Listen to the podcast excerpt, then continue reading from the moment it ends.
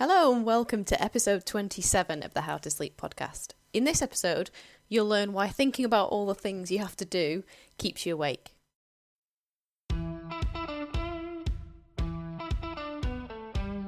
Welcome to the How to Sleep podcast. I'm your host, Nikki Blakeman, qualified adult sleep coach, a previous sufferer of insomnia and mum of three. I believe that sleep is fundamental to your enjoyment of the life you have worked so hard to create, and I support adults like you who are struggling to sleep to get back to sleep and back to living your life in full colour and with maximum energy. This podcast is for you if you are taking ages to get to sleep, or waking in the night and can't get back to sleep, or both. Keep listening to find out how sleep works, the essential elements you need to get the sleep you deserve, and actionable steps that you can take.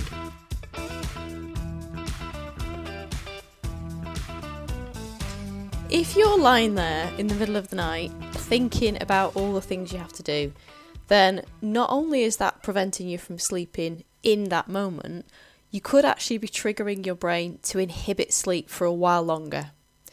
And specifically what I'm talking about here is when you're lying awake and your mind suddenly comes up with all these things, maybe that you didn't get a chance to do earlier in the day or stuff that you have to do tomorrow.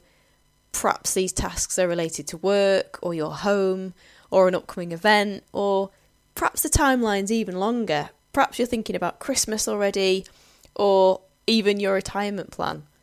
And if this is you, the first thing I want you to know is that you are not alone. Lying awake and thinking about things you have to do, or should have done, or didn't get time to do, anything on this theme is really common. So I wanted to talk to you about how this can trigger your brain to actually respond by inhibiting sleep. So in order to understand how these patterns of thoughts affect our sleep, I want you to imagine that our biology was wired so that every time we felt sleepy, we just fell asleep. And imagine how dangerous that would be. So every time you felt sleepy enough to go to sleep, you just shut down and went to sleep, whenever and wherever you were. It would be totally impractical. And evolution-wise, we wouldn't have been a successful species for so long. So our brain has to have the ability to override sleep, even if we feel tired. And not just override it in that moment, in that second, but to inhibit sleep for the next few minutes, even possibly the next few hours. And I want to simplify the science here to make this really easy to understand. But imagine if your brain can override sleep if it believes you're in the middle of an important task. So this obviously would be a really good reason to inhibit sleep so that you could complete the task before you fell asleep. So this would be a really useful function for our brain to have. And this is how we evolve and develop as a species, with our brain designing in appropriate defense mechanisms to help us to override sleep because, like I said, it wouldn't last very long if we fell asleep randomly. Now obviously, and again, I'm simplifying the science here just to make this a useful descriiption, and you know, this isn't a science programme after all. The type of things that we want to be inhibiting sleep for, if you think about what those would be, I guess they would be the types of things that we were truly right in the middle of, like crossing the road, or something really important like completing a meal. So tasks that we're actually even either in the middle of doing or are so urgent that we've got to complete them before the sleep. And again, it seems like a logical and useful ability to have. And so that's what the kind of, and I said I'm simplifying the science, but that's basically one of the mechanisms, the override mechanisms that we've evolved when we feel like we have that really good reason and we need to stay awake and alert. Our brain has the ability to bring in that override mechanism to suppress the uptake and the awareness of all that melatonin floating around, making us feel sleepy, and inhibit sleep so that we don't feel as sleepy. It doesn't mean we're not as sleepy, it just means that we don't quite feel tired enough to drop off to sleep instantly. Now, the problem is, and this is what I wanted to talk about today, the really interesting fact and how it links to thinking about things that you have to do. Scientists think that the parts of the brain that control our sleep and the mechanisms which could be triggered to override the sensation of sleepiness and keep us awake are pretty old and pretty primitive, pretty basic function there. Brilliant, but basic.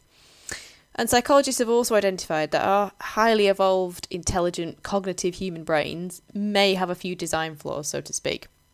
And that one of them might be, though, even though the cognitive parts of our brain are capable of understanding the difference between a real or an imaginary task or an immediate task or a task about something that's, you know, something to do with way into the future or some event way into the future, our subconscious parts of the brain might not be able to make that distinction. And included in that is the sort of subconscious parts of the brain responsible for inhibiting sleep. So what does that mean in practice?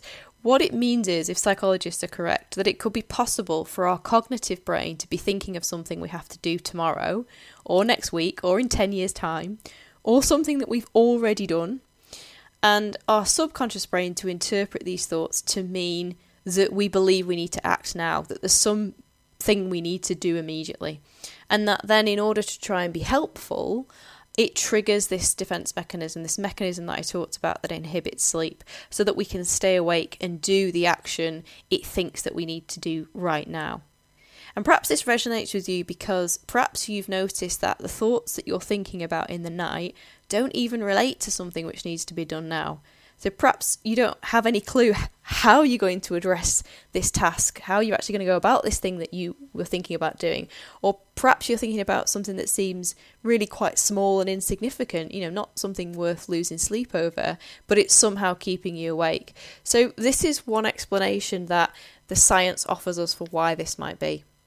So you might be thinking, how can I actually control this if it's my subconscious interpretation? Well, one possible help is to just simply reduce the amount of time that you spend thinking about the things that you have to do, and then in theory that could reduce the chances that you would trigger the mechanism which inhibits sleep. And have you probably heard me say before, I have found personally, and through working with others, that learning thought management techniques, by that I mean really how to take back control of your thoughts where that's possible and learn to deal with thoughts that you can't control in a really effective manner, and that can actively reduce the amount of time that you spend thinking about tasks, and that in turn can potentially reduce the chances that you'll inadvertently trigger these mechanisms that can inhibit sleep. But to teach you how to do this would take longer than I've got here on this podcast, so I want to give you some really simple, quick, practical action steps for this week if you want to start to address this.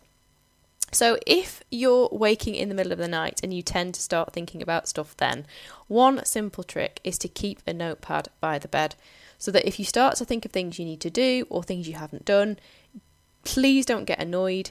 Instead, thank your mind for reminding you and just note it down on the pad really quickly. And then turn your attention to thinking about something else that's not to do with tasks. And just keep doing this simply every time a new thought about tasks comes up. It's a bit repetitive, but if you can really start to get into the habit of doing this, it's really going to help. If your thoughts about all things you have to do tend to rush in more at the start of the night when you're first trying to get to sleep, and it's at this point that you start reliving all the things that you didn't manage to get done in the day or you've got to remember to do tomorrow, then of course you can also try this technique of having a notepad by the bed.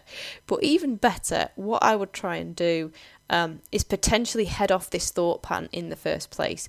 And one idea for doing this is by building in an opportunity to think through these things in the daytime, well before you get to bed.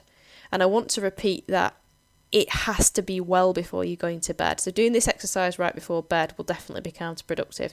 So you want to take the time to sit down well before bedtime, draw a line under all the tasks and the to-do list floating around in your head and get these things down on paper. So what did you get done that day that you're proud of? What did you not get done? What do you need to do tomorrow? Whatever your typical thought patterns are, try and head them off in advance. And if you make this a part of your evening routine, then this can really help. And I always integrate some form of look back on the day, every single day, and noting a short to-do list of the main things I need to remember for the following day. And where I fit this in is at the end of my work day, so that it's well in advance of going to bed. It doesn't interfere with the relaxing evening atmosphere that I want to create in advance of bedtime. Now, if you need a guide to establishing your own evening routine, which helps you to get to sleep quicker, and in which you can incorporate this task list exercise that I'm talking about, then I'll leave the link in the show notes for that. All right, have a great week and thanks for listening. Thank you for listening. I hope you found some value in today's episode. If you did, and you know others who would benefit from hearing this information as well, then please share with them. And if you would be so kind as to leave a positive review of the podcast, this will support me in my mission to spread the message of sleep as wide as possible. Thank you so much. If you can't wait until the next episode and you want more guidance right now, then head on over to my website and get access to my free sleep resources. Link in the show notes. Or follow me on Instagram at nikki.blakeman. Wishing you a peaceful night's sleep.